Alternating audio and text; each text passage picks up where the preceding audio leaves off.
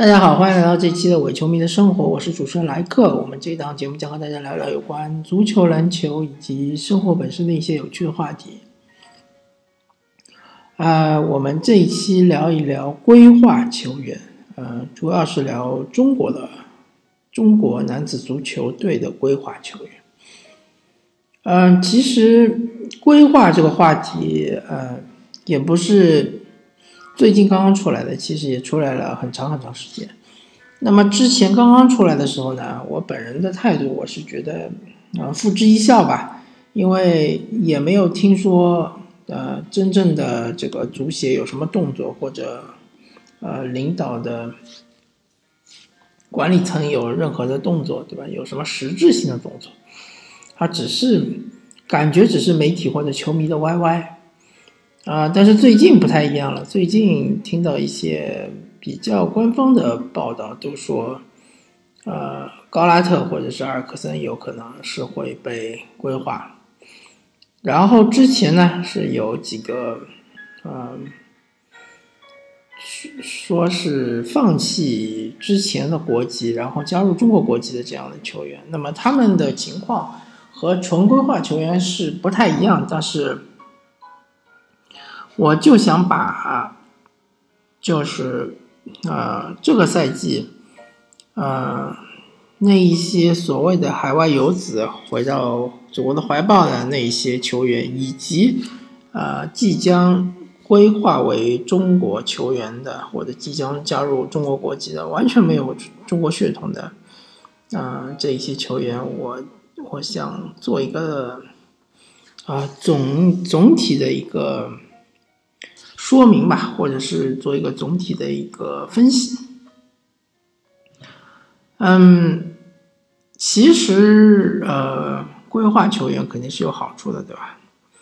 那么首先就是这些球员的水平相对来说是比较高的，特别是阿尔克森和高拉特这两位球员，如果大家关注中超的话，就会知道，一个是打前腰，对吧？或者是九号半，一个是打中锋，还可以打九号。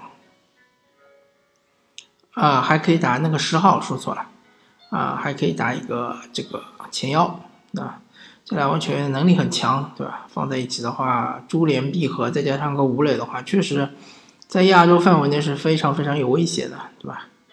啊，对于中国队的呃实际实力的提升是不可谓是啊作用不大，嗯，最初。就是这段时间，我看到一些就是，呃，实实在在的报道，或者并不是捕风捉影的那一些比较权威的呃媒体报道，报道出真正的就是要呃足协要大力发展规划球员这样一个趋势的时候，我一开始是比较懵的，然后是有一种怪怪的感觉，但是我其实说不太出来啊，究竟是什么样的感觉？经过几天的思考，我最终找到了一个比较准确的一个词汇来描述啊，我个人的感觉就是四个字：急功近利。因为规划球员是一个最轻松，当然不是说呃最低廉，因为规划球员是不便宜的，对吧？呃，你其实说到底。就是正是因为我们中国的经济发展啊特别的快，我们现在特别的有钱，外汇储备特别的殷实，所以我们才能啊提供给这些规划球员，包括那些啊放弃自己的国籍加入中国国籍的这一些球员，所谓的中国球员吧，这些球员啊很高的待遇啊，让他们选择加入中国国籍，对吧？价钱是不便宜的，但是过程是轻松的，对吧？只需要付出钱，没有那么复杂。比起好好的把中国足球搞上去，包括男足，包括女足，比起投入大把大把的金钱、大把大把的精力在青训上面，比起啊。更好的建设我们中国足球的呃制度更加完善的啊，跟随着那些呃足球发达国家的经验，一步一个脚印的去啊做好足球的工作，对吧？呃，按照足球规律去办事，比起这些纷繁复杂的过程，比起这些有可能会吃力不讨好的一些努力来说，规划球员，呃，无疑是一个非常呃快捷、方便，同时也是一个捷径，对吧？嗯，而且同时很容易出成绩，啊啊，作为中国足协足协领导。啊，各方面方方面面的人物，对吧？呃，如果想要出成绩，对吧？无疑就是拿中国男子足足球国家队、中国男子足球成年国家队的成绩，来作为自己的政治的一个资本，或者说一个政治的成绩。啊，当然，女足也可以一定程度上成为啊自己的政绩，对吧？但是男足无疑是更拿得出手的。那么一旦规划了高拉特和阿尔克森这样的球员，那么对于男足进军世界杯来说，无疑是一个重大利好，而且啊难度就大大降低。虽然说我不敢说啊一定能啊毫无这个困难的，或者说所谓的平汤嘛，啊肯定是不是这种情况，对吧？但是至少竞争力是。大大啊增加了，是可以和日本、韩国、伊朗、澳大利亚啊，包括卡塔尔，包括阿联酋，对吧？甚至包括泰国、越南这样的球队，这样的亚洲强队啊，我们可以力战，可以一战，对吧？嗯，但是它也有很多的弊端，对吧？首先，一个弊端我已经说过了嘛，这个本质上来说，这件事情它所谓的出发点其实就是急功近利四个字，就是走捷径，就是啊，现就是改革开放三十年之后，其实呃，我们其实应该是改革开放四十年，不好意思，改革开放四十年之后，其实中国人很容易犯的一个错误，就是认为，嗯，只要走。中国特色的道路，只要我们寻找一条自己认为是正确的道路，我们就一定能够弯道超车，我们就一定能够啊超越那些比我们发展更好的那些国家。任何的行业、任何的项目，包括足球，对吧？啊，中国一直在摸索一条适合中国自己走的道路，而不是去啊。遵循那些已经被许许多多的呃国家和许许多多的实力证明是正确的足球道路，我们非要找一条，嗯，说难听点就是急功近利的道路。那么也有很多网友说，其实不止我们规划球员，对吧？啊，全世界很多的球队都规划球员，很多的国家队，日本，对吧？我们很熟悉，就一直不停的在规划球员，啊，包括世界杯冠军法国队，对吧？也有好多阿尔及利亚籍的球员，包括德国队也有很多土耳其裔的球员，对吧？这一点其实大家可能就不太清楚，这些国家他们本身的国情和他们本身的一些啊历史，对吧？像是欧洲德国或者是这个法国，他们。本身是之前是有这个嗯殖民地，德国呢主要是它有很多土耳其的呃当初是来到德国的移民，对吧？啊，可能是由于战争，可能是由于其他的因素。那么它其实虽然是属于土耳其裔，但是它其实是啊在德国已经成长了很多很多年，甚至于它就是在德国出生的。而像阿尔及利亚、北非这些国家呢？啊，它其实是属于法国的殖民地，而法国是愿意而且不断的接纳啊这些殖民地曾经殖民地的这些国家啊的难民，对吧？来到法国，所以这些人，他其实已经在法国呃生根发芽了，他们的根已经留在了法国。而日本和巴西其实真的是有千丝万缕的关系啊！啊，第二次世界大战的时候，我个人看到的一些呃文献啊，不一定完全正确，就说当时说到就是，呃，日本要求德国不要去攻打巴西，是因为在巴西有啊一定数量或者说很大数量的日本移民。那么日本愿意移民到巴西，同样就是啊，嗯那一些就是大和民族的人去巴西之后生下的子孙，对吧？他们其实回到日本，啊，恢复日本国籍，其实是非常正常的啊，也是就是说，巴西和日本之间他们的呃，就是人口之间的交流和民族之间交流，其实非常频繁的。还有很多的巴西人，甚至就是在日本出生，然后讲着一口流利的日语，完全不会讲巴西的葡萄牙语，对吧？或者有一些国外的呃其他地区的人，比如说英国人，对吧？祖籍是英国，或者是啊父母是英国的，那么孩子是在日本出生的，是只会讲日语，不会讲英语，这样的呃球员是很多的，所以。希望就是中国球迷不要误会，他们其实可以本质上来说就是个日本人，对吧？嗯，而中国的情况其实就不太一样了，对吧？中国具体什么情况，大家自己去论坛或者是各种新闻去看吧。反正啊，规划过来的这些人、这些球员，他其实不是我之前说的这种情况。那么一个认同感。是比较欠缺的，对吧？还有哪些嗯可能会出现的问题呢？首先就是语言不通，是吧？呃，这边我可以说，所有的我们所谓的规划球员，不管是放弃原原本国籍加入中国国籍的，还是像阿尔克森，或或者是这个高拉特，对吧？啊。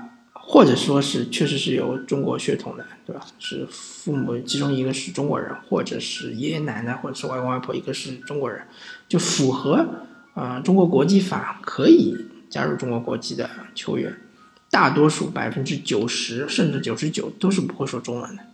那他不会说中文呢，带来几个问题。首先第一个问题啊，在场上的沟通，对吧？呃，球场上特别是防守。防守球员这个沟通其实是很重要的，大家都能清楚，对吧？啊，其次是一个更衣室里面的一个交流，就是比如说球队遇到了困难，这个时候啊，可能需要一些老队员或者是是队长站出来啊，对大家进行鼓舞，或者说是给他激励大家，对吧？当这个老队员或者是个队长，他是一个不会说中文的人。那我觉得这个事情就很尴尬了，对吧？他说的一口流利的葡萄牙语或者是一口流利的英语，在跟大家激励的时候，大家我觉得 很多中国球员是肯定是一脸懵逼的感觉，对吧？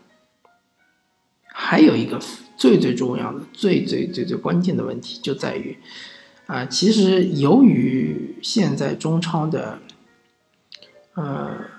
我可以说是一个蝴蝶效应吧，就是说，因为中超限制了外援，呃，原来可能是可以用四个，后来是可以用三加一个，现在只能用三个了，对吧？最多只能用三个，导致很多的球队，大多数球队都是把中超的外援名额用在前锋、啊边锋或者是进攻队员上面。导致其实很多的年轻的中锋、边锋，呃，或者是前腰，或者有前腰属性的，或者是二中锋这样的球员，他其实是无球可踢的这样一个地步，特别是在中超赛场上，呃，而一旦规划这个口子开了，而且是持续的、不断的在规划。球员，我们可以想象规划的规划来的那些球员，其实啊，还是攻击线上的，对吧？呃，暂时我没有办法想象这些规划来球员，比如说是后腰，或者说是中后卫，或者说是边后卫啊，这个我暂时觉得可能，嗯，国足并不是很需要，国足还是需要前锋，对吧？国足还是需要啊中场的控控制的人员，或者是中场组织者。那么就会加剧这个问题，就会导致我们之后的青训就会反推，反推到青训的最基层，啊，那些小孩子由七由八甚至由六，对吧？或者由十，这些小孩子他们就不愿意去踢中锋，不愿意去踢啊中场核心的这样位置，对吧？不愿意去踢啊边锋。因为觉得我踢出来了之后，我就算是已经踢到了国内前十的这样一个水平，或者是甚至国内第一的水平，我还是很难在中超球队觅得一个主力位置，对吧？这多么尴尬，是吧？那我还不如我当初啊练球的时候，或者说我一心想要成为一个职业职业球员，那么我为什么还要走这条最艰难的道路呢？为什么不去练中后卫呢？我为什么不去练边啊边后卫呢？对吧？或者我练后腰也行啊，对吧？所以说会导致啊进攻基线的队员啊国内队员或者说是非规划的国内的队员会越来越少，越来越少，这个会非常极大的抑制啊青训里面对于啊这一类队员的培养。教练也不愿意培养，球员自己也不愿意往这个方向走，对吧？嗯，就会造成非常非常的畸形。其实说到底，就很像是我们篮球，啊，选材都喜欢选非常高大的球员，对吧？或者说骨龄测出来是能够非常高大的球员，而不愿意去看一眼那些可能不不是非常高大，可能比较矮的，对吧？一米八左右的，一米八十五左右的，对吧？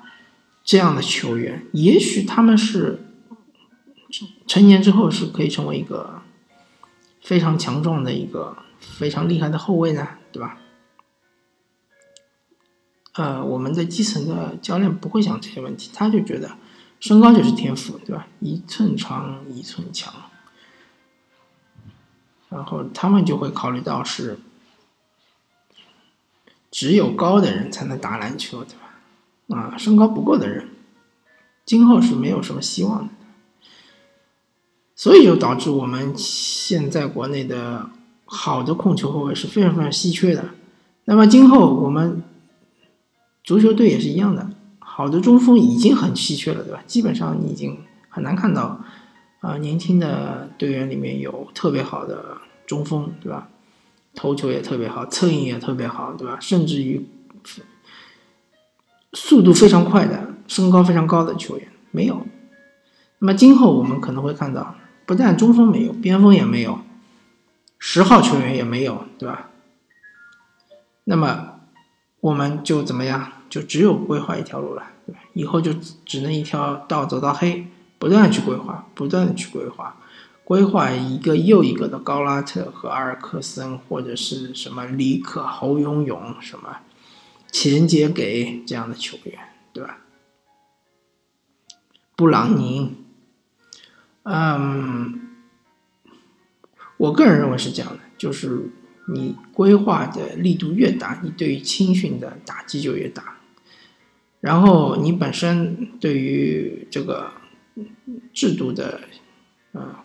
修改的力度，或者说是一个，嗯，对于制度的一个呃更新，嗯，进步，推动制度进步的这样一个意愿就会越来越低，对吧？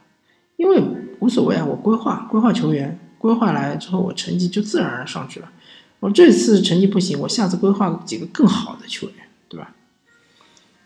呃，中国足球。